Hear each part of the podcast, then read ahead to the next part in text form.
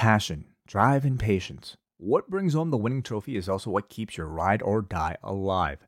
eBay Motors has everything you need to maintain your vehicle and level it up to peak performance. From superchargers, roof racks, exhaust kits, LED lights, and more, whether you're into speed, power, or style, eBay Motors has you covered. With over 122 million parts for your number one ride or die, you'll always find exactly what you're looking for. And with eBay Guaranteed Fit, your part is guaranteed to fit your ride every time or your money back. Because with eBay Motors, you're burning rubber, not cash. With all the parts you need at the prices you want, it's easy to turn your car into the MVP and bring home that win. Keep your ride or die alive at ebaymotors.com. Eligible items only, exclusions apply. When Ryan's when it's time to begin, it's on the rewind around with John Pollock and waiting. The 18 that makes sense of these things we see in the ring every week on TV. It's rewind around for Monday night, download it Tuesday morning from the post wrestling site. It's rewind around for Monday night on USA now on the John and Wade take the mic. Hello, everybody. Welcome to Rewind a Raw, another edition here on a Monday night live in the Zoom room. I am John Pollock alongside Wai Ting, and we have Raw to talk about tonight from Tulsa, Oklahoma. The That butt is- of everyone's joke tonight on the show. Man, Tulsa just got a destruction from these heels on tonight's show. I mean, to be fair, it's sort of a wrestling thing, right? You know, every town really gets it anytime they run. Do you think Toledo, Ohio is going to get it next week? If it gets mentioned, we'll I mean, that would be the biggest insult of all, wouldn't it? Not being mentioned Yeah. at all. I, I where do you think Toledo ranks? Do you think it's it's above mention, or are they just going to be from uh from the great state of Ohio tonight on Raw? I don't know. Toledo. Does Toledo get mentioned? I'll say no. I feel like Toledo is is might be popular enough. There's some en- enough recognition there. You think they would look down that much on on Toledo? I think it's borderline. I think it's borderline. It's not like one of the Hmm. you know Ohio has some major cities. It's not a it's not Cincinnati. It's not a Cleveland. It's not a Columbus. It's Toledo. Hmm.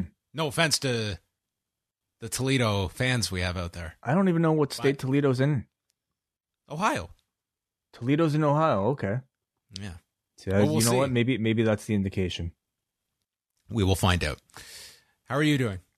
I'm doing okay, man. Yeah, not bad. You know, we've been going through definitely a weird weather in Toronto. Major snowstorm here happening in the city. So, got my workout in, uh, shoveling today. Yeah, yeah. Tomorrow's uh, today was uh, rather intense. Tomorrow, uh, I mean, uh, it seems like the snow has let out. I still can't see out my window. It's just it's just feet of snow that are still covering my window. But yeah, it was a it was a lot of shoveling today. Yeah, yeah. Uh, and and a lot of um, long drives to work, and a lot of people calling in. You know, um, not being able to go to work. I'm sure. So, just want to wish everybody safe, and uh, if you're experiencing similar weather patterns, but if you're not, then hey, enjoy the rest of your week. Yeah, if you're outside of Toronto, if you're listening to us from Honolulu, then don't worry about it. Don't don't sweat it. Yeah. Um, but yes, we have a, a couple things to go over schedule wise for this week. We are going to be coming back on Tuesday night.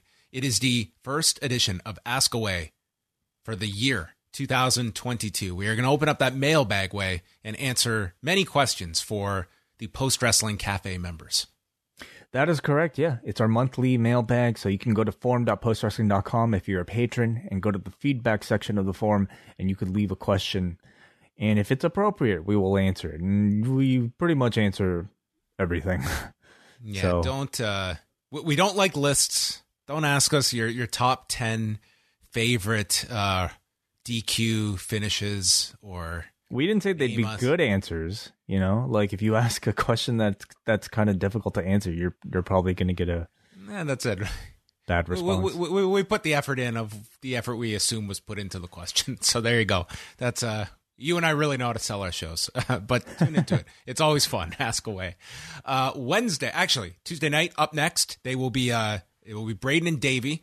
Uh, we're getting down to crunch time with Davey. When's he off? When's he uh, taking a? When's he I believe a week. I believe Oh a week is what he said. That's too bad. I don't think I'm going to get to see him before he leaves. Well, you can see him via Zoom anytime, I'm sure. I mean, I could. I How could different is Zoom that, with him when he's in the UK. I mean, it's well, not how really- how different? I mean, how different is that from what you've you've experienced with him over the past year? Uh, I saw him once. Once We went we, we went out for lunch. he'll probably be back. Like it'll probably be the same duration that you've Could seen be. him last. Yeah, definitely could. Uh, so so check it out. Uh, up next, live on Tuesday night, they're going to be doing Walter versus Roderick Strong, and Tony D'Angelo is going to be hosting a funeral service for Pete Dunne. Okay. Sounds nice. Yeah. NXT Sure. 2.0. Wednesday, we will have Rewind to Dynamite uh, coming your way live at 10:15 Eastern. Thursday, way it is the return of the Wellness Policy. That is correct. Yeah. Me and Jordan will be back. We tentatively have a topic, but um I, I think I want to kind of leave it, you know, to maybe Wednesday to announce as Jordan and I maybe firm up firm it up. But um yeah, it'll be uh as usual.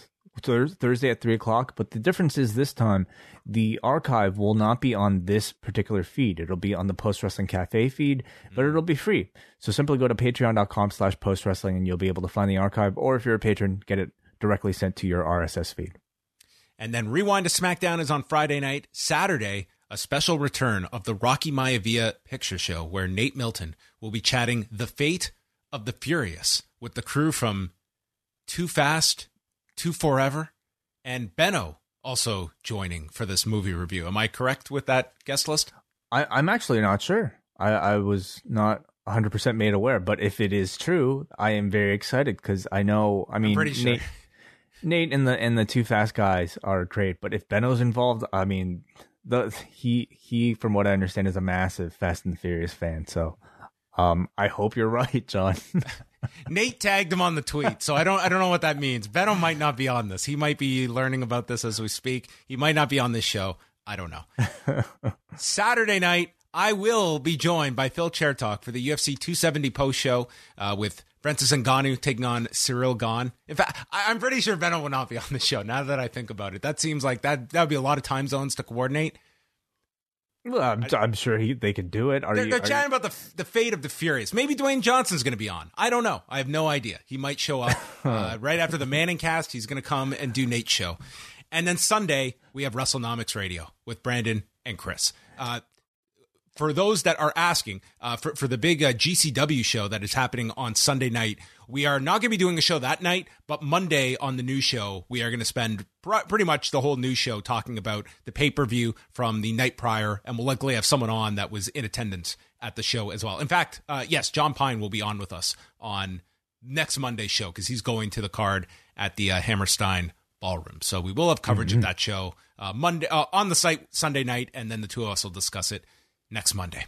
Yeah, we'll talk about it on our daily news update. And for those of you who missed out today, on today's daily news update, it was a pretty big one. We went about 45 minutes talking about all the stories from the weekend, including, of course, the Elimination Chamber being announced for Saudi Arabia, uh, Cody Rhodes free agency, which might be a big topic throughout the course of the week that we may revisit, Mustafa And the Ali, and the Toronto Star. And the Toronto Star. Yeah, who would have thought we'd mention the Toronto Star? Uh, but of course, also Mustafa Ali, you know, asking for his release. So a lot of big topics, including Terminus. Some of our thoughts on Terminus. So it'll be a similar format, you know, for some of these weekend shows where we won't necessarily do full reviews, but we'll give our thoughts. But John, on the topic of WrestleNomics, while we have this space, I wanted to make mention about some new merch items at store.postwrestling.com where if you go right now, you can see mugs, John, as you take a sip. WrestleNomics mugs are now available at store.postwrestling.com featuring um I think I feel like this stuff is made for you, okay? Like if you ever wanted a quick reference about the US TV rights agreements timelines, Many times when I'm drinking my coffee in the morning, I'm thinking, oh, when, what is the exact per annum term for Raw and what is the expiration of those rights fees? if if you're simply a fan of the graphical chart work of the artist known as Brandon Thurston, this is absolutely the mug that I think you would want. Um, in in association with Robert Pearson, of course, the man, the genius himself, who designed so much of our merch. Uh, this mug is now available at wrestle uh, store.postwrestling.com for eighteen dollars plus shipping and handling. So check that out as well for the first time ever. WrestleNomics T-shirts. Yes. First time ever. Also available at store.postwrestling.com for $25 plus shipping and handling. So support the show if you enjoy the work of Brandon Thurston and Chris Gullo and listen to their show and maybe sport a shirt or a mug. This could be the start of just a whole line of designs for coffee mugs and shirts. I mean, maybe he can get, I don't know what a Python script looks like, but I think it could wrap around a shirt. Just code. Sure. Yeah, I would. I, I mean, a shirt with a chart chart on it. I especially charts that look like this. Absolutely. Yeah. Showbuzz is really missing out. I think on the Yeah. merchandising opportunity. Yeah, like an Austin 316 shirt, and on the back, it's his Google Trends year by year. S- Sign me up.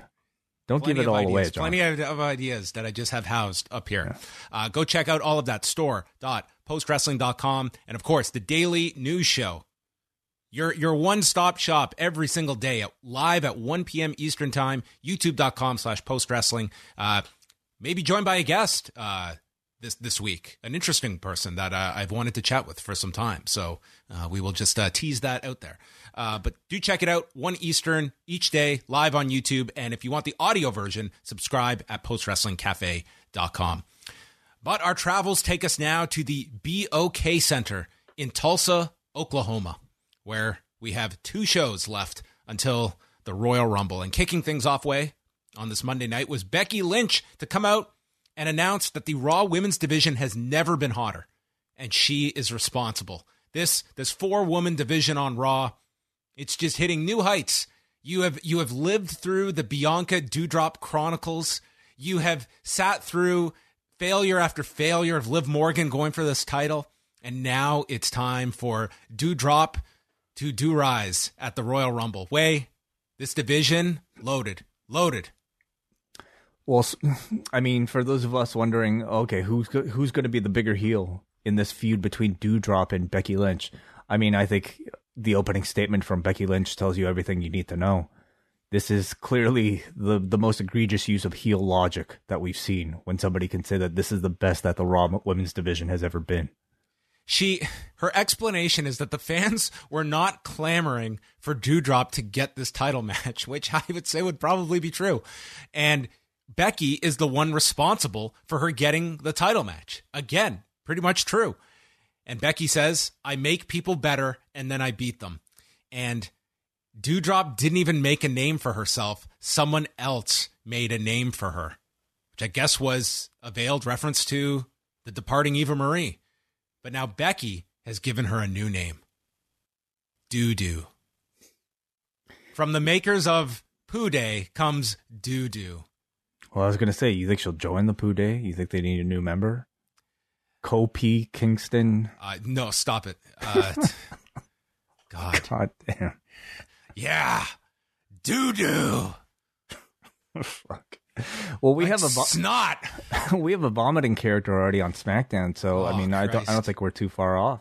Bowel movements. You want to stay on this this writing team for life? Just come up with like defecation, fart jokes, doo doo, poo day. Oh, that's great. Balls, you know, that's all. It's always a favorite. Balls. Well, out comes Doo Doo, and she explains she got the title shot for herself. Bianca is out, and she tells Becky, You've been calling yourself the GOAT, but you can't spell greatest without EST. That is factual. Becky was scared that Belair was going to win last week, so Belair announces, I am entering the Royal Rumble, and I am going to go to WrestleMania. A much longer road than had she won this match last week. But that is uh, Bianca announcing herself for the Rumble. So Liv Morgan comes out and she too is entering the Rumble and tells Bianca, I'm also the one winning it. Okay. She is also going to win the Royal Rumble. They're both winning the Royal Rumble together. oh, we've had that happen actually. It has happened, so it, it is not at the same impossible. And and this year you could justify it with the with the two nights, I guess. Doudrop starts snoring and calls them boring, and she calls for a referee. And yes, Becky and Doudrop, these hated rivals, they are teaming up to take on Bianca Belair and Liv Morgan. So this is our uh, our big division, the big showcase of this women's division. Got It everything was- in here: doo doo, snoring. explanations. Why didn't they put this in the preview? You know, great don't think jokes. did, did they come. announce anything after we went over like how will so. Becky react to her new challenger? This is how she reacted. I mean, if they don't, if they don't announce by one p.m., like who cares? Like, what effect will it have announcing anything? How much interest are you going to drive? You know, in a few hours. Anyway, whatever. This segment was terrible. It was like about as unimaginative, imagine, unimaginative and generic with forced dialogue as you would expect from these. It's the type of, of opening segment that like a video game could spit out. You know, There there were some con- and maybe this was just me uh, noticing it more than than most weeks. It's there every week. There were some conversations on this show that were just the most WWE scripted non-humans interacting that you're going to ever get. hmm Yeah. Yeah, you figure by now, I mean, obviously they don't consider it a problem because it's been like a decade plus, decades of this sort of writing. Maybe it hasn't been this bad. This you is know, like until recent- WandaVision. That's what I'm watching here. I'm watching these people interact. Think it's, like, they're- a bubble universe? Yeah, I want to go to the like to the outskirts of town where th- it, it's like, am I Yeah. the only human in here in this Totally. this wild world of Seth freaking Rollins? Get into the mind of Seth freaking Rollins. Oh no, it's Seth freaking Rollins and the Almighty Bobby Lashley. No, it's it's certainly the hex. And then every once in a while, you might have somebody who actually sounds natural, who I, I suppose might have broken the spell. Oh, J- they Jimmy Smith was like a, a, a, a human, and now he has just been completely compromised. This man has just been like his. He's just wired into WWE speak now. It's crazy. It's crazy to watch. It's crazy. It is crazy, and I don't. You know, at this point, I'm. I'm. I. I- don't think they sense that that it's a problem because I feel like they would have done something about it, and they clearly have not. It's just continued the same way, and, and you know, at this point, I'm not even sure if it's the process or if it's the people that they're hiring, you know, um, or if it's. Oh God, I. I don't even want to speculate. It's a. It's a big topic. Coming up later, Chad Gable and Otis are going to have their graduation ceremony. Yeah. More on that to come. But first, the tag match Becky and Doudrop against Bianca and Liv Morgan. Not very long here. Uh, Morgan hit the double knees, leap, leaping off the rope to Becky. Doudrop makes the save and avoids the KOD. And then Liv tries for her finisher, and it's avoided by Becky, who just hits the manhandle slam. Doudrop breaks up Becky's pinfall, so she goes for the cover. But the referee instructs, You're not the legal woman. So she's got to go into the corner where Becky has been laid out, goes to the apron, tags herself in, and then hits a running splash and pins Liv in two minutes and 50 seconds and finishes it off with Becky taking a Banzai drop. Do you think like the the pinfall that she did before was part of the plan? I do not think that they mapped this out saying go for the pin, but forget that you're the illegal woman. That did feel like that was a on the fly moment where the referee was not going to count the woman that was not legal. They had to, and for for her effort, it's not like she did it so silly where she just tagged herself and pinned her. She did do the running splash to make it look a little Yeah. less. Uh, Which is why I would question whether or not it was intentional. Because I mean, if that was in, indeed a cover up, it, I thought it made it seem pretty seamless. But you know, that said, in in professional wrestling ending sequences, they typically finish with a bit of a more faster sort of pace rather than sort of that awkward start stop. But um, whatever. It was a brief match. Pushes Doudrop into the spotlight. I, I you know, it's it's a pretty cookie cutter feud. Week one of this Doudrop Becky thing nothing that we've seen yet. I'm sure the match will be good, but like the feud is just at least in week one not very hot. well, week one. Wait, it's next week's the last show. No shit, you're right. Okay, They've well, got- week one of two. Yeah, they've got this is uh we're halfway there. Reggie and Dana are in the back hanging out with Edge and Beth. I, I couldn't imagine what this conversation would have been like for 10 minutes. And they laugh off Reggie's chances with Omos tonight. And then Beth compliments Dana, and Dana is just the biggest fangirl. She is so happy to get a compliment from Beth Phoenix. And then Edge spots his buddy, Damian Priest. And Damien says hello to the grit couple. This was not ironic either. He just said this as this is the grit couple. And they just get into old times. And Damien, just casually, like they were out at a bar, uh, brings up the fact that I've got this rageful side that I can't control. I get edgy. Huh.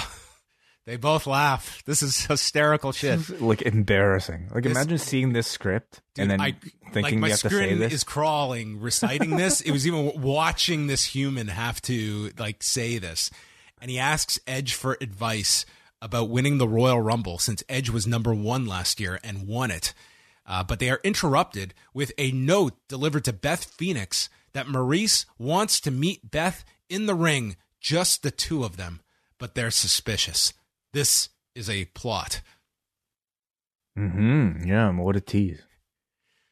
Kevin Owens then appears and he tells Damien he wants to have a clean match tonight to show off their technical side. I don't want to see Damien come out. And Owens also has an announcement. And that takes place on the Kevin Owens show, where Jimmy Smith and Corey Graves are raving about the news that the Elimination Chamber will be in Saudi Arabia at the Jeddah Superdome that they were Googling. And the venue looks amazing.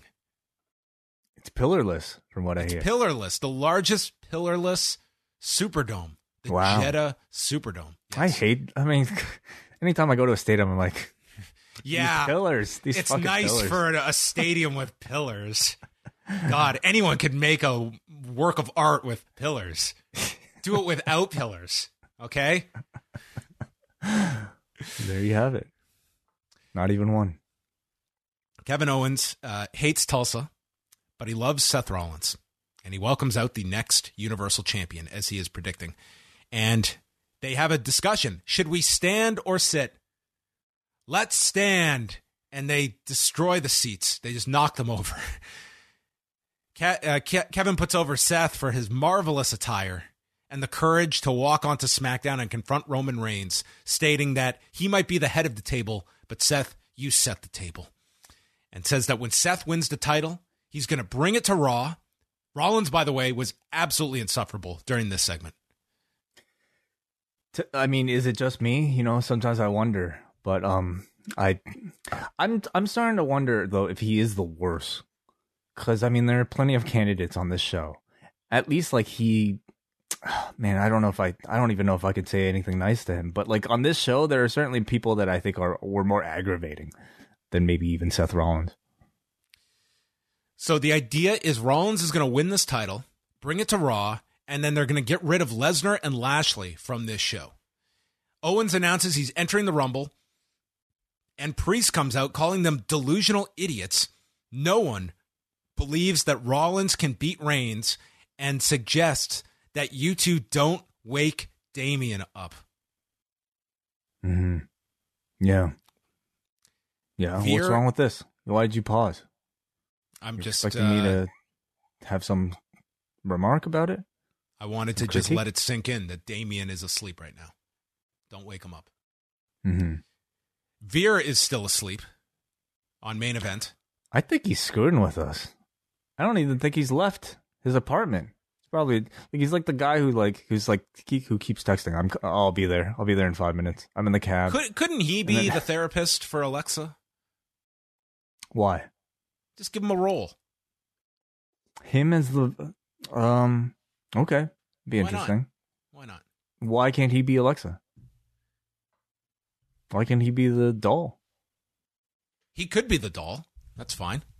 Is that your suggestion? Veer as the doll? No, it's not. No, Oh, okay.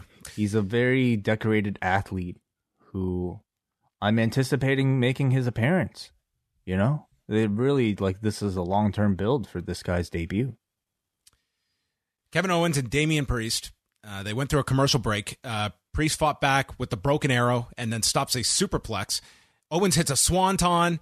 Uh, Stunner and Reckoning get blocked, and then Owens hits the pop up power bomb. Priest kicks out, and then Owens is selling his knee after taking a choke slam. The referee is checking on him, but it's all a ruse as he outwits Damian Priest, hitting him with the stunner and pins Damian Priest. He pins Priest, but will he have to contend with Damian? Um, not this week. Evidently, yeah. He he didn't. He did not awake Damien. I mean, I think we know the way to awake Damien, right? It's to like attack him with a weapon or like, you know, do something really terrible to piss him off. And Owens Faking the injury? I mean, that wasn't enough. You know, it didn't really damage him. I think you have to strike him in particular, like in a spot in the head to awake Damien. I think there's doom coming for Kevin Owens. Yeah, okay, maybe, yeah. Yep. Really lively crowd. I think Owens is a spectacular performer. So, you know, even in a match like this, the crowd was given a show. Like he he does spectacular dives. Um, I'm a little surprised. I mean, I guess I'm not that surprised they gave him the win because I suppose he's going to beat Priest, but lose to Damien. You know, until he pinned him, when one of the announcers said he has pinned the United States champion, it did not even dawn on me that this man holds a title. Yeah, I think I vague, vaguely remembered. So he's going to get a title shot. We think. I mean, this wasn't even a, um, a championship contenders match, so I, I don't even know if this even scratches the surface of getting into contention. Okay, we'll find out. Sarah Schreiber spoke with Nikki Ash, and she is standing on her own. She's never felt better. She states Rhea Ripley was not the friend she thought she was. She is the one that broke up this team. She is the villain. And it's the closest the people of Tulsa will ever come to having a superhero. And sometimes you have to do what regular people don't understand, and Rhea will realize she needs a superhero. Hmm. Delivery aside, you know, like these these, I don't think this these have ever been um strong suits of, of Nikki Ash in this system. But I like the character. You know, this type of delusional superhero is is what I've always wanted this Nikki Ash to be. So we'll see how how far they take it. I I think it's at least refreshing her completely. The Alpha Academy are out to a pomp and circumstance for their graduation ceremony. And the the latest insult on Tulsa is Gable stating the odds of anyone in Oklahoma graduating are slim. He doubts most of them even have any kind of education. And they're chanting RK Bro after Gable continues to insult them. And he presents the diploma to Otis, who Gable notes has no last name we know of. I guess Dozovic was completely erased from the record. Pretty much, yeah. So Otis says that he has reached his full potential and he promises carnage for anyone that messes with them, which is a really nice uh, promise to make. Out comes Riddle in his own cap and gown, and he has prepared a speech. Gable interrupts, stating the audience cannot spare another brain cell, so please stop, and figures that Riddle is seeking a rematch and asks Riddle, Can you even define rematch? And Riddle's response is, It's like when you light something twice. And I guess he was expecting that this crowd was just going to lose their minds at a marijuana reference.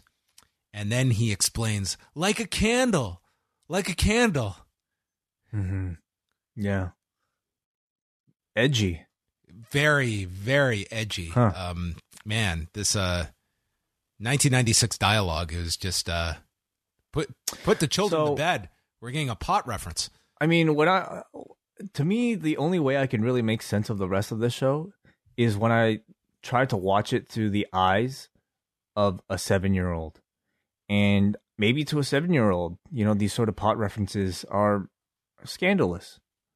So, I think that would make sense if you heard, you know, The, like- the odds are that wherever that seven year old is watching, it's probably legal. Yeah, sure, I guess so. You're right. Is it legal in Oklahoma?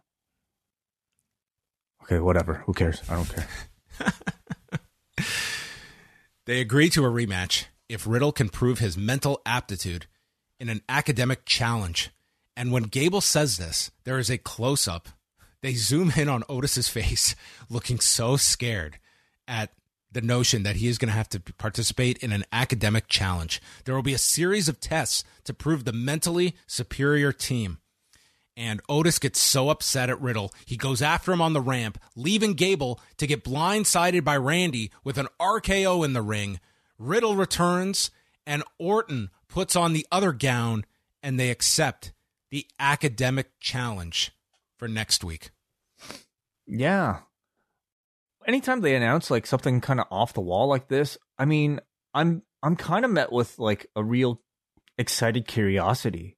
You know, like oh okay, like this this is sort of like the the smart gimmick, the guy with the smart gimmick and the guy with sort of the dumb gimmick having to do an academic challenge. That that could be interesting. That could be fun.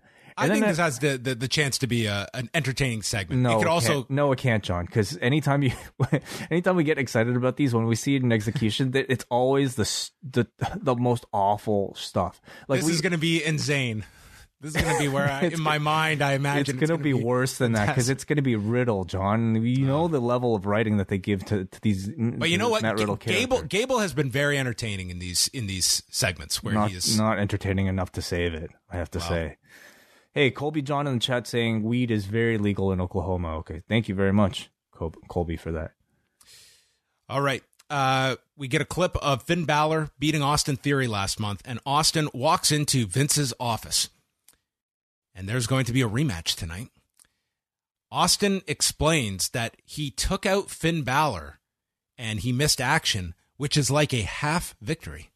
Vince says there's no such thing as a half victory and he threatens to beat up Austin Theory if he loses tonight. I'm going to break every bone in your body. And there's going to be blood and snot and broken teeth remaining. And then I'll take my phone and I'm going to take a selfie and I'm going to send it to your mom. the positive, okay? The positive. I've been very negative on this Vince McMahon anytime he opens his mouth. Give me the positive, please. Yeah. I understood every word he said. I do not have to rewind this. I heard clearly every word he said. And that is the bar now for a Vince McMahon segment. Did mm. I hmm. hear was he coherent word by word? He gets a pass on that. Okay. Yeah, I Then there hard. was the rest of it. this was him threatening to uh I, I mean, he was almost promising to mutilate a man which yeah. I don't think they're in that kind of business. So I don't know what he was threatening here. I didn't like right. this this tone of voice. Yeah, this kind of gory. The children, way the children. Yeah, would the advertisers appreciate this? Blood, snot, and broken teeth. You know, I I continue to really wonder what the point of these segments are, other than to maybe you know g- again give airtime to Austin Theory by putting him in, on screen with Vince McMahon. But I what sort of emotion do you think Vince was trying to elicit here? Was it actually supposed to be fear? Because I, I just, I mean, I got kind of scared, but it was because I was creeped out. These are like, con- these continue to be the most like creepy segments. You know, imagine your boss bringing you into a room and then ta- talking you in his gravelly voice, threatening to spit you out. Why does he have? Why does he have Theory's mother's phone number in his phone? Um, he's got his access to his phone, I suppose. I don't know. Who knows? Who knows what sort of agreement they have? Well, this is um multi-camera shoot again. Yes, yes. So, uh, yes, Vince McMahon continues to be um, a very puzzling character that exists on these programs. Uh, wonderful video on uh, Dr. Martin Luther King Jr. here. This was done to a, a John Legend uh, song, and it's a very nice video. Very nice. Yeah. Yeah. It's always on Martin. Luther. By the way, happy Martin Luther King Day to everybody celebrating in the States. It's always nice that they take the time to, to, you know, show videos and recognize it every year. Finn Balor and Austin Theory. This is Balor's first appearance denoted since December the 20th. Uh, Theory got reversed and sent into the barricade on the floor. After the break, Theory goes for the ATL, but Balor counters. He misses the coup de grace Drop kick by Theory, and he hits the ATL on the second try and pins Balor. He continues the attack afterward, a third ATL, and takes another selfie and tells him, expect the unexpected. Yeah. So pretty pretty solid win here for Austin Theory that they clearly have very very high hopes for. Yes, they do. Yeah. Finn Balor, on the other hand, they do not. Yeah, I'm not so sure. You know, like I wonder if the demon would do any better against this this version of Austin Theory. I don't know. He he at this point just feels like a background accessory to this whatever Vince Austin Theory life lesson segment they're cooking up for next week. He is uh he's becoming Raw's Ricochet. Yeah. Schreiber is with Rhea Ripley and said that uh, they could have remained friends. She isn't the villain, and if that's what Nikki thinks, she's delirious. Okay. Means that Nikki uh has some booking experience, I guess. Yeah, I guess so. We thought we were I think you've been corrupted. guys. This is all John. I got. Okay, this is all I got on a Monday night. Okay, watching way too much of this show. Rhea Ripley versus Nikki Ash, the match that they dangled for us, but they took away. Queen Zelina and Carmella come out, and they explain that everything they predicted about Nikki has come true, about her being the weak link. Rhea should be thanking them for giving her the push to move on, and that Nikki is a low class loser. Then, I don't know, I probably spent way too much time trying to listen to this line and make sense of it. Zelina says to Rhea, You don't have the guts to be champion all on your own, as she looks down at her tag team championship. You don't have the guts to be champion all on your own. I would struggle to make sense of that if she was referring to the singles title, much less this tag title that she is clearly referencing when she says this line. You are too scared to be tag champion on your own. Is that wait, yeah? wait. Was that what she was saying? Like, are what are, are they? Are you suggesting that we're going to get a, re- uh, some sort of rematch? The line was, "You don't have the guts to be champion all on your own." What does that mean? I mean, I, t- I took it to to mean like a transition to, to the singles division. Is that not? No, I I I'm not really sure how that would make sense too in this context. Um, So she, she's scared to be the women's champion. that's how I took it. Okay, because Zelina's not the singles champion. Um, Uh huh. okay, Is she saying that like like you're you're you're scared to uh, be on your own? But she's not at all. she chose to be on her own last week. It would be Yeah. the complete opposite of that statement. I don't think we're supposed to think this deeply about it. We're Nikki the then- only two people in the world thinking this deeply about that line. Nikki just jumps Rhea. The match never starts, and they booed Bicky. Uh, they booed Nikki. Yeah, I thought all of this again was really terrible. Um I don't know anybody who would like flip around and like catch the show and decide to stick around other than somebody who's like intrigued by the weirdness of it all. You know, like like like if, have you ever like, you know, like when you're watching TV like flipping through and see you see like this weird B movie, you're like, "What the hell is this? This looks awful. I got to stick around." You That's know, the type all- of fan that I think they're attracting these days. When was the last time you were flipping through channels and stopped on a program? I, I don't even have TV. I don't have cable. So Like I never do that. I sit down and I know what I'm going to watch, or I'm going to start something from the beginning. I'm never just flipping up and down, looking at what's on, or I got my guide on. I'm not physically going to each channel and looking at what's on. Yeah, I'm assuming like many people don't do that anymore, especially with you know on demand and, and over the, to- the top. But when I when we didn't have that stuff, I I would just yeah like I would just sit down to quote unquote watch TV, not knowing what was even on, and I would just kind of flip through, and I would find a bunch of weird shit like that, including It's a more interesting discussion about like the idea of you know just television naturally you know creating new fans like how you're finding it versus i think a larger amount of the audience that is not looking for uh, what they're looking for. Like they are sitting down with an intent to watch and you're not just stumbling upon programs that once upon a time that was how you were gonna like probably most of us found wrestling by just flipping through channels and not necessarily seeking it out from other means. It's true, absolutely. Yeah, and, and what effect does that have on um advertising dollars? seven year olds that are worried about these weed references. Sure. Yeah. What what effect does that have on a you know professional wrestling trying to garner a casual fan base? I'm not. Uh, yeah. Sure. Th- th- This I feel like this not the place to have this conversation after talking Rhea, about Rhea Ripley and Nikki Ash is the exact intersection point for this conversation. Reggie and Dana are getting ready for the match while Tozawa, Truth, Tamina, and a referee are in the back eating popcorn, watching them talk. Her advice is stay away from him, which is a hell of an advice for a singles match coming up. Omos and Reggie, it begins. There's a cameraman literally right in the ring to shoot the low angle shot as they are uh, going. I, I was going to say face to face, but it was more like face to torso. And Tozawa and Truth run out. They get dispatched by Omos, and Reggie leaps off the turnbuckle, is caught, tree slam, and he is pinned in 28 seconds. I will say this about Omos he's got a good roar. Like where he Oh, just okay. yells. Yeah. He's got that down.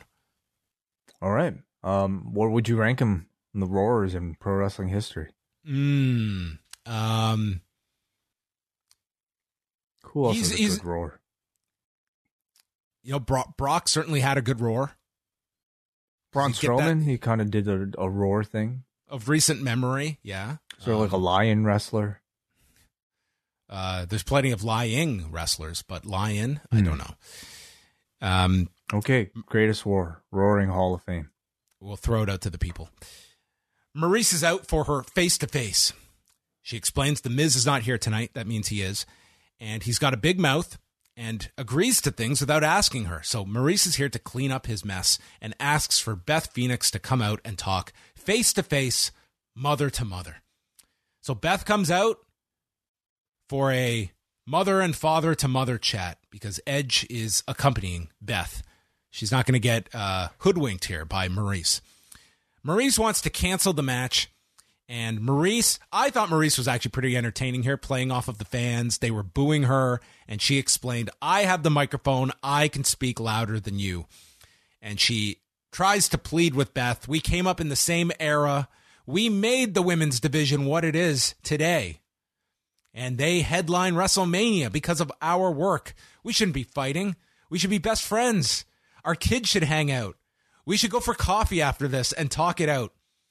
Beth tells her, Can you please shut up? And she is not buying any of this.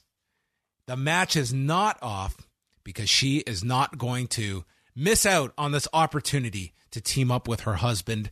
And I am going to glam slam your ass through that canvas. And maybe we'll give you a preview right now.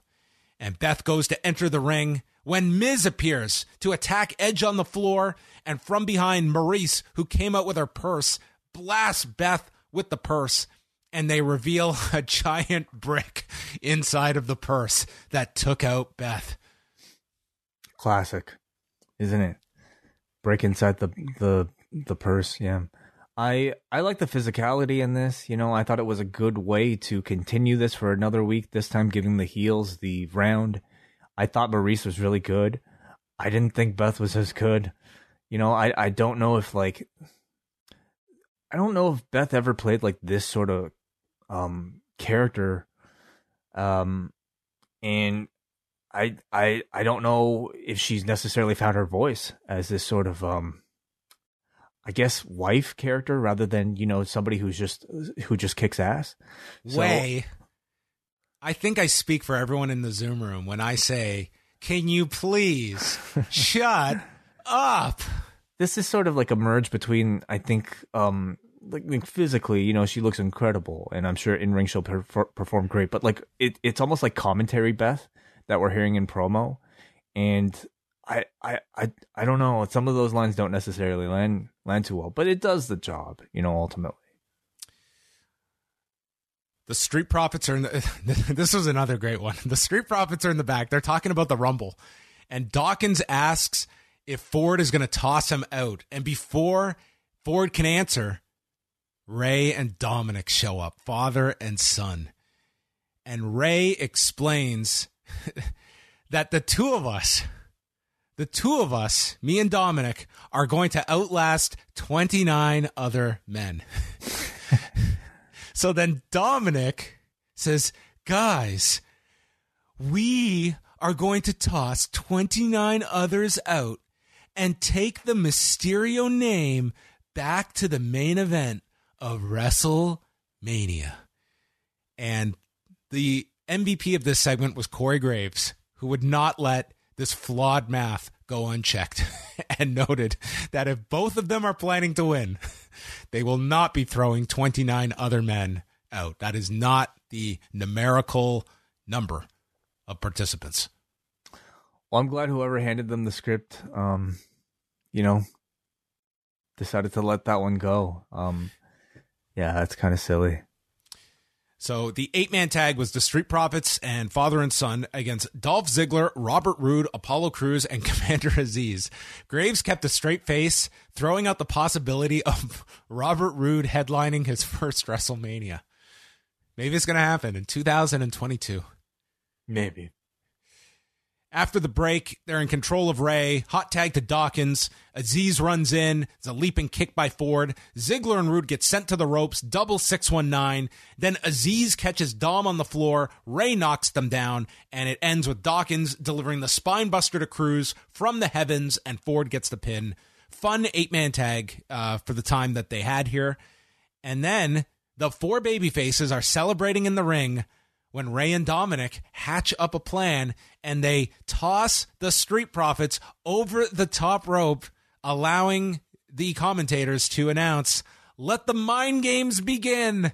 And then Ray throws Dominic over the top rope and laughs, laughs at Dominic. Oh, Dad, we're on TV. I'm going to come at you with hell and fury at the Royal Rumble. This is unacceptable. oh, yeah. Every year it's it's one of these, and I, I suppose Mind two games. weeks in. Yeah, I suppose. I think these are important if it's the first time that you're ever holding a Royal, Royal Rumble and your audience has never seen one of these before. You know, just like how in Terminus, yeah, you sacrifice one of these matches to show off the DQ rules, right? Um, you can do one of these, you know, throw somebody over the top rope for no reason on free TV in the lead up to Rumble once. but by this point, I'm pretty sure every single person watching the show still has seen exactly what a Royal Rumble is. And I think it's about time we get into like, can't we get into some of the deeper strategies involved in the Rumble? You Yeah. know, or, or at least like just please just treat this thing as if it was like somewhat realistic and I don't know. Let's be done with like the whole mental mind game advantage. Dominic, you've been holding on to that middle rope all afternoon. What are you doing? I'm holding on. I would like to see that actually. People practice, you know, holding onto ropes. Sure. Be something novel. Then we got, without question, the best thing on this show, which was our 24 7 style feature for Brock Lesnar and Bobby Lashley, built around the theme of Forge. Mm-hmm. Forge way. We got highlights from Webster, South Dakota, where they had to dust off footage of Brock from 20 years ago when he allowed them to shoot him on his property and never again since. Uh, University of Minnesota Wrestling winning the 2000 NCAAs, WWE success, the first run, the UFC, and then coming back, murdering John Cena at SummerSlam, the Taker uh, under the undefeated streak. And then we go to Lashley with his wrestling footage, joining the army, uh, becoming ECW champion. We got some Bellator footage in here, and then returning to the WWE. This was five minutes, and it was so great. It was great. It was it tells you everything about them. It presented it as a serious sporting event and gave it a professional big fight feel. No silly angles, no cringy bullshit promos. And the thing is, I I feel like this was probably the easiest thing that they did on this show. I mean, not to say like, you know, the editing is easy because they have incredibly talented editors and producers and scriptwriters and voiceover people that work for them. But in terms of creative, there's nothing to think about here. This is their real life. And often, when you just tell the truth, it is the most inter- impressive and drama filled thing that you can tell. Rather than, I don't know, having to come up with like terrible dialogue and How about a fart storylines. joke? Could you have fit that in somewhere here? Uh, I don't know. Would you put that bef- between the Bellator run and the the WrestleMania? Uh, yeah, I don't know. Maybe the Trump match, which they did not show actually. they only had so much time. They they Yeah, had to, you know, certain things hit the cutting room floor, and unfortunately, uh, the Donald Trump uh, match did, didn't make it into Lashley's illustrious history. Mm, okay, maybe the extended cut. The Miz and Maryse are leaving the arena. Kevin Patrick asks if they want to comment on their vile actions. Uh, of- sure, we'll take some time to talk about this. And they said it only took one shot for Beth to go down, and they made the grit couple look like the shh. And Maryse covers Miz's mouth because he was going to call them the shit couple. They're the shit couple. Well, you could say shit on cable TV now. Yeah, I thought we I thought we've broken down barriers over Yeah. the last two years. Hmm. Next week, it's Maryse's birthday party on Raw, and Miz is going to throw the biggest celebration for her, and they just make out as Kevin Patrick stands there awkwardly. He actually left after a while. Well, Poor guy. birthday. So we're getting the academic. Uh, we're getting an academic challenge next week. Miz's birthday celebration and the Brock Lesnar Bobby Lashley weigh-in, which I promise will be better than the weigh-in that we saw last year on Pro Wrestling Television. There's a good chance. Yeah. Alexa is back for week two of her journey back to Raw with her therapist. And she is warned about her actions from last week, and there are less breakable objects this week. We have a lot of work to do, but when we're done, you'll be well on your road to recovery. So this week we played word association. Trust, she says Lily. Friend, Lily. Doll. This starts to raise the ire of Alexa. And then he says the word that you do not say imaginary. Mm-hmm. I wish that this segment was a figment of my imagination, but it actually did happen. And the time was up. This is a very short session. yeah. Um. Yeah, it was. Yeah. So, so you know, the, these are going to be a bit slower moving. I sense. you know, two weeks in, I, I feel like we all we've done is really reestablish what the Alexa Bliss character is. Is she going to get a clean change. bill of health next week and be sent to the Royal Rumble? I don't know. Maybe this therapist is gonna, you know, turn to turn evil, turn into the Oh. Firefly Funhouse in a company here. I'm not sure, but um, I, you know, I, I just simply look at these to see if if we'll get any sort of character change from Alexa. And two weeks in, maybe they're saving it up. I don't know, but two weeks in, it feels like they're they're sticking with the same character. So, but it is early. You know, we could be getting weeks of these. Yes, long road back. Her and Veer. Main event was Bobby Lashley against Seth Rollins. This is 100% a nitpick, but the amount of times that Jimmy Smith, like, not once did I think he referred to Seth or Rollins. It was like Seth freaking Rollins so many times that it's like there's, it's like an electric shock that goes down, like, down my neck when I hear this. You know, it's it's his direction. I understand that, but it doesn't mean I don't hear it every single time. I mean, you're you're supposed to hear it all the time. That's how you're you're supposed to refer to him as now. God forbid if during my regular work week I forgot the man's nickname. Seth freaking Rollins. You know, not not many people in the WWE like get their nicknames embedded inside their official WWE names. Mm-hmm. Yes. So they they really In love fact- that word. Uh, Yeah, the, most of them don't get like the, you know, where it's right on the screen. But many of them, it is like a mouthful whenever you have to talk about them.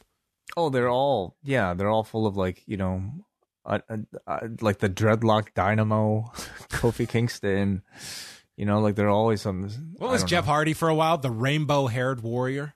Sure, yeah. Of course, you have what is it? The Celtic warrior, A lot of warriors. the Scottish warrior, the co- you know Formerly psychopath, then warrior. Yes, he made that Oh, transition. Sky psychopath, yeah.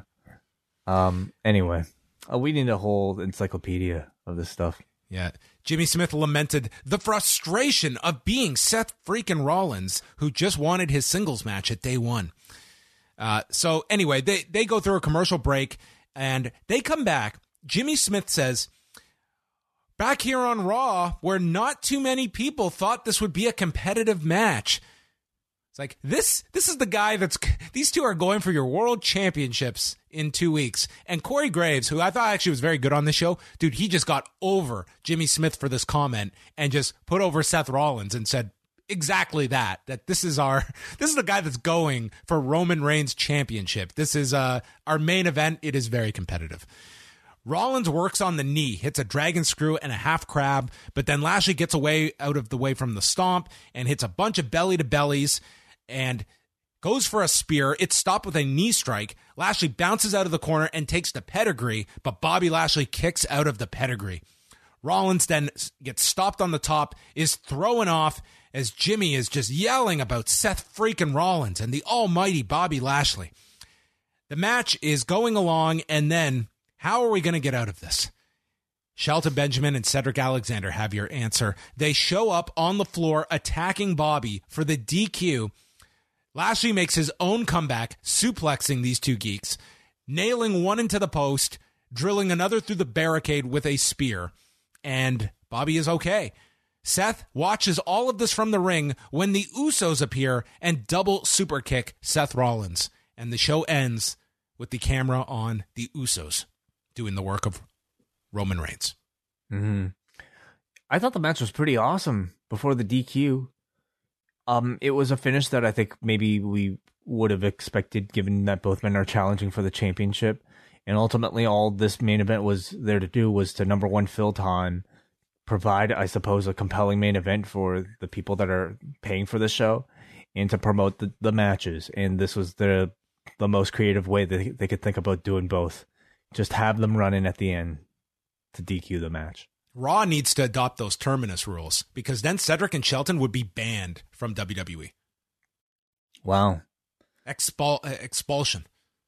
Uh, sure yeah, we we wouldn't get twenty count. We wouldn't get countouts. Period. So that was the end of Raw. Um, yeah, I, I enjoyed the main event too uh, until the end, but I mean, it almost comes with the territory when uh, you put a match like this together. Of it's not so much, oh, you're so excited to see this match on TV. It's by a if, certain point, how will they get out of this? If Raw was 20 minutes and you only played me the main event, and it cut off before the finish took place, I, thumbs up show. But when you water down that 20 minute main event with just doo doo, literally, it's just not that impressive anymore. I can't get that excited about any morsel of good wrestling on the show when it's just surrounded by, you know, stuff that is also that is unfortunately not that good. So, um, think I'm trying to be nice here by saying I, I didn't like the show that much. Well, um, there was that video package. that was and good, right? It was good, but let's be honest, John. That's only good because we never see it in WWE. That is the type of video package you see on any UFC countdown. Like you, you see it on the on the AEW Road Twos. You see it like you see it on the WWE network when they take when like you know they're they don't have their their hands all over creative and you just kind of let the people tell their own stories. They're always excellent. Like what you saw tonight was I would say pretty bare bones in terms of like hey, here are the Wikipedia highlights of this person's career. And we look at it and I agree with you. It was amazing. But that's only because again, the rest of it is so bad. Before we end off the show, do you know where you were 17 years ago today. Ooh, okay. So 2005? Yes. January 8, 8 17th, 2005? 17th. 17th. Okay, I'm trying to think. Um so it would have been I don't even know if I was working at the Fight Network at that time. Oh, I don't wait, think I was working wait for the a law. Minute, wait a minute. Okay, then you were not with me on this night. I had it yeah. confused. Okay. So where I was on this date, uh, I went to Raw on this date at the Air Canada Center. Mm-hmm. For some reason, I in my head you were with me, but you're right. I wouldn't have even known you at this point. But I came home that night uh, after attending Raw at the Air Canada Center, which, by the way, I looked this up, featured a main event of Gene Snitsky versus Kane, ending in a no contest. So so we should be thankful for modern day Raw, is what you're saying. Well, this you also got Shawn Michaels against Christian. Well, dude, this is just like feast or famine. Batista against Viscera. anyway, so I watched Raw. I came home and at like whatever time I got home, one in the morning or something, decided, oh, that show started tonight on Spike TV. The Ultimate Fighter. Wow. Episode one of season one. I didn't realize it was following a, a Toronto Raw. It was That first yes. one. Yes. So Was that the the first spritz? Was that the Chris Leben spritz? Or did we right have on uh, on Jason Thacker's bed. Yeah, wow. That was that was the first episode. Hey, the combat sports world changed with Completely. that episode. Yeah. It immediately followed Raw on, on Spike, and I mean, I, love the episode like from the get go. It was like just so novel that you were seeing any kind of like UFC representation on like a cable network, mm-hmm. but it was that first big dramatic end when they announced at the end of the show next week it's Chris Leben against Josh Koscheck. And that was one where it's like the show ended and you're like, oh my God, I've got to wait a week to Yeah. see this fight. That show was a like success from that moment on. as much look- as as much as Griffin and Bonner get all the credit, it was like Leben, Bobby Southworth, and Josh Koscheck. That show was a success because of that that feud on that program, and it just took off. Completely agreed. You know, uh, for me, I, I was a fan who, like, I think I'd always heard about MMA because it was, like, adjacent to professional wrestling. Like, Dave would cover it, the law would cover it. But I had no interest in it because I never got to see it. And it didn't, you know, it just didn't appeal to me. None of the characters I really knew. This show, like, for me, at that point in my life, completely replaced professional wrestling because it was professional it was it was storytelling essentially. You you're taking you know what what at that point was a very popular template of reality TV drama. And unlike other reality TV shows you actually have a way of paying it off when when you see the two people who are at odds actually fighting each other. And you know the byproduct of, that of that you're is that you're building characters okay combat sports professional wrestling storytelling you're building characters you're building rivalries that could that are believable and you're educating an audience on a set of rules and um uh moves and fighting styles that ultimately would i mean no pun intended you know create a uh, just millions of fans, you know, to to this brand new sport. So I, I don't think they. I mean, certainly, I don't think they could have foreseen the the amount of success um, that you know the show would have achieved. But it absolutely changed combat sports, and it ultimately, I think, had a, much influence in professional wrestling as well.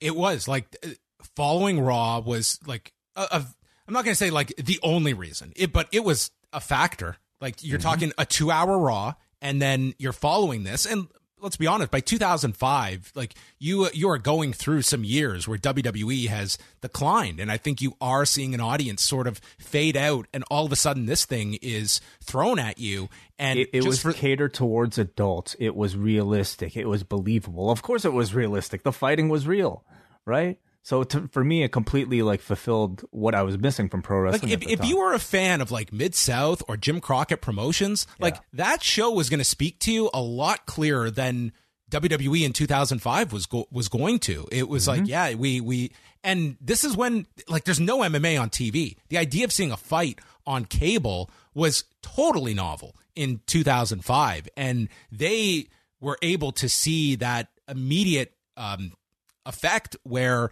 in February, uh, it was the Tito Ortiz Vitor Belfort fight, and they got a bit of a spike there, and then that much more when the coaches, when Liddell and Randy Couture had their second fight in April, and it was like we're not just going to attract an audience on TV; these are people that are going to pay when these fighters end up on pay per view, and I mean the rest was history. But that it, it's totally was the game changer for the company because like Spike was not even paying for that show. Like the Fertitas, the UFC had to pay for the production. It was like 10 million to finance that season just to get on Spike TV. And it was a game changer for UFC. It was a game changer for Spike. They're able to walk away from WWE around that same time and realize we've got this new brand that we can build this entire network around. So it was one of the most important um, programming decisions, like in my lifetime of, of watching this, of like just those pieces falling together, and that was, you know, the rest was history for the UFC. Do you think Vince looks back at that and, and wishes he could have done something about put, I mean, that- that UFC was- on? I mean, the, the- the story that was always conveyed, and it was, was Paul Heyman that shared it was, and it's been reported since that like Vince had the veto power that he could have stopped that from airing after Raw, and I, I believe that if it was a different time period, if he could look into the future, I don't think he is giving the green light. I don't think he looked at it as anything that that was going to uh, impact himself. But there was, you know, it's not as pronounced now, but there was certainly several years where I think the decline in WWE's pay per view business was fans that were now spending that money on a UFC product every month. So mm-hmm. I, I think, yeah, if, if he had the foresight of what it was going to be, yeah, I don't think he is. If he's able to, to block that, I, I think he would have. Interesting. Well, that is going to bring an end to Rewind a Raw. So, by the way, everybody. we, we don't have any feedback, in case you were wondering. Yeah, everyone's uh, they're going back to watch the uh, the, the promo right now with uh, Zelina Vega. So that is it. We are back on Tuesday. You can get your questions in at forum.postwrestling.com if you want to submit for Ask Away. That will be out on Tuesday night for all patrons. So check out all of that. And thanks to everybody for joining us live or downloading the show. Uh, Tuesday, 1 Eastern, we are live with the post daily news update, and we will speak with you then.